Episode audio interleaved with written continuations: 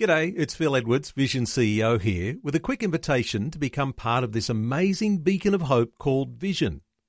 Together we can put our love into action to help people of all kinds build or rebuild their lives on the truth of God. Please consider the part you can play during our upcoming Visionathon appeal, remembering that it's your support that makes Vision possible, including this podcast. Audio on demand from Vision Christian Media. Jesus said, If you hold to my teachings, you are really my disciples. Then you will know the truth, and the truth will set you free. The Apostle Paul said, Only those who are of faith are the sons of Abraham. In another place, he said that Abraham is the father of us all. And again, that we are the seed of Abraham. And it's in respect of Abraham's living before God by faith that we are said to be the seed of Abraham. Faith is what characterizes the descendants of Abraham.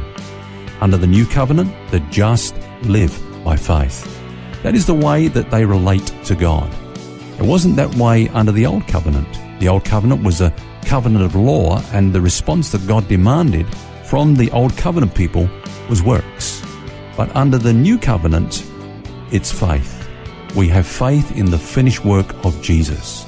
Now, for those who were living in the New Testament age, transitioning from an old covenant mentality to a new covenant mentality was a huge paradigm shift. Paul, who once boasted much in his works, learned to place no confidence in them after he was saved. In fact, he counted them all as dung, refuse, garbage. He said, The life that I now live, I live by faith in the Son of God. That's how to live the Christian life. Simple, really, isn't it?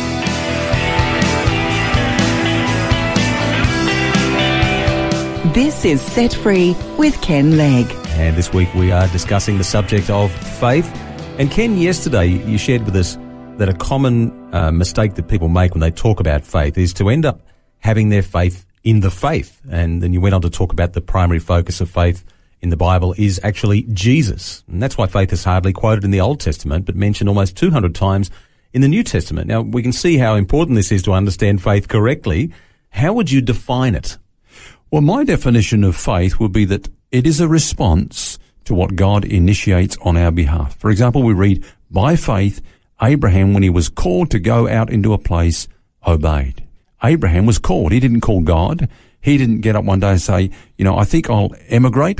Hmm. I think I'll go to another land. Now I want God to bless me. I've got faith that he's going to bless me.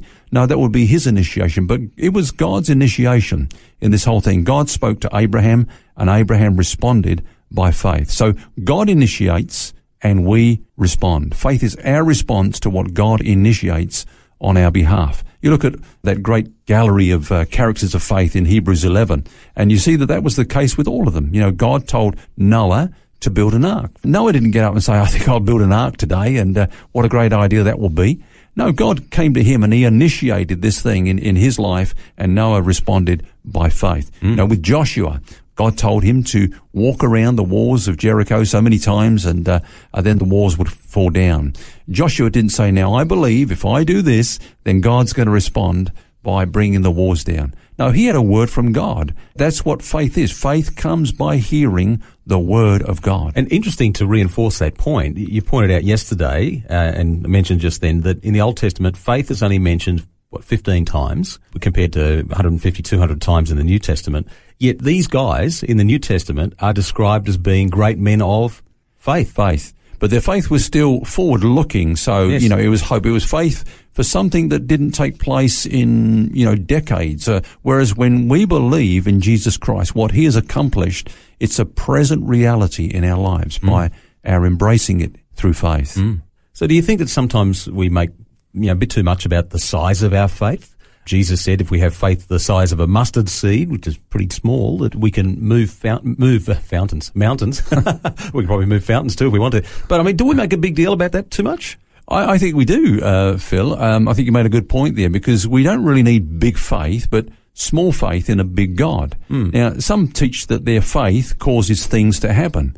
Uh, that's not actually faith, that's manipulation. Uh, we believe for something that God has not initiate, uh, God has not initiated, and we try to get God to respond to our so-called faith uh, by giving us what we want. But that's not really faith. That's manipulation. For example, I can say, I'm going to set a, a growth goal for my church. I'm going to believe that we're going to grow by 10% in the next year. I'm going to bring this before God. I'm going to claim it and so on. Well, it's something that's initiated in my heart rather than, you know, what God has done. That's manipulation. And that gets back to what we were saying just a minute ago about Noah and Moses and all these guys. They were actually called by God to do something. Yeah. And he gave, they had the faith that he would give them the provision to do it. That's right. They responded to what God initiated in their lives. Now, when I become the initiator and I make him the responder, Yeah. well, we've reversed roles here. I'm God and he's my servant. You know, he's doing what I'm telling him to do. And, uh, that's the, that's the whole thing where faith breaks down.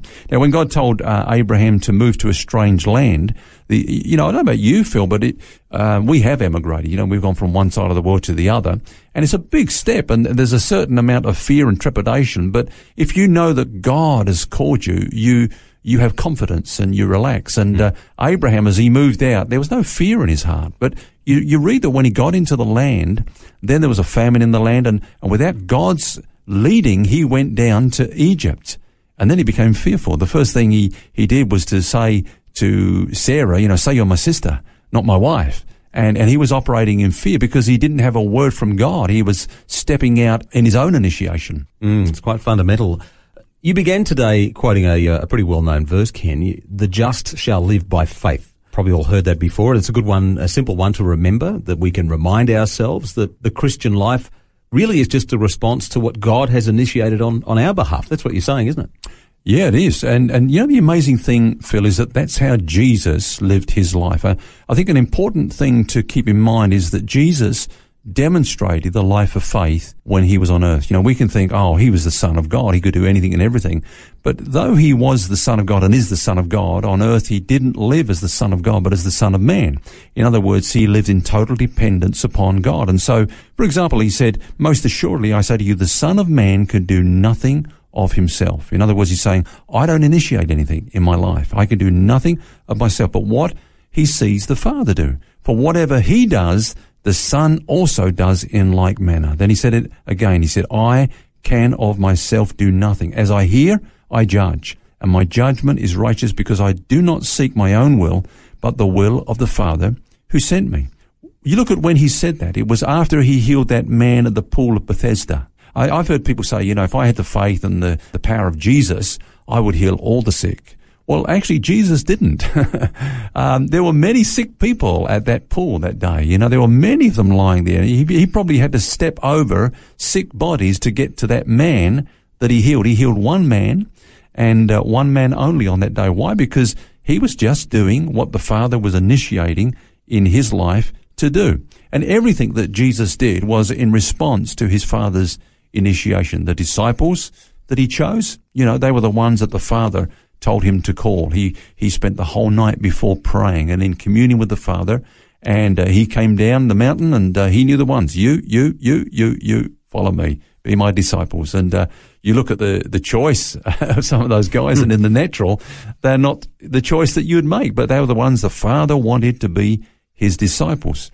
Um, when he turned the water into wine, actually we read that he didn't know what he was going to do that day.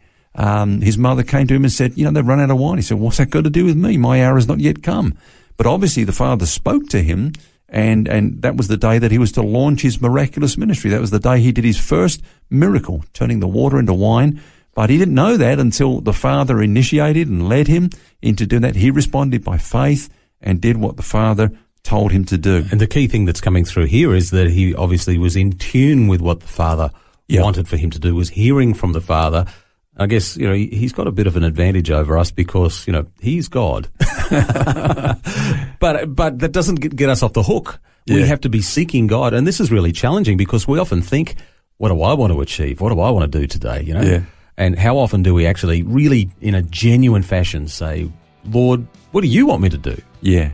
And I come back to this, Phil. I mean, yeah, he, he is God, but I come back to this. On earth, he didn't live as God. He lived as a man and lived in dependence upon the Father. You know, sometimes we, we, uh, you know, talk about what would Jesus do. I always smile at that because he didn't know. He didn't know what he was going to do. He only, you know, he said, I'm only going to do what my Father tells me to do. So every day is, is a challenge. Every day is a new day and every day is a surprise.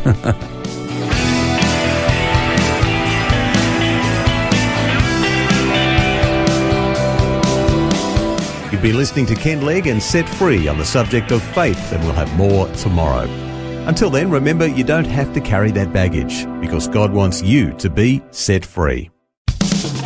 For books, DVDs, small group studies, and other resources from Ken Legg and details about Ken's ministry, visit the Vision Christian store at vision.org.au. That's vision.org.au.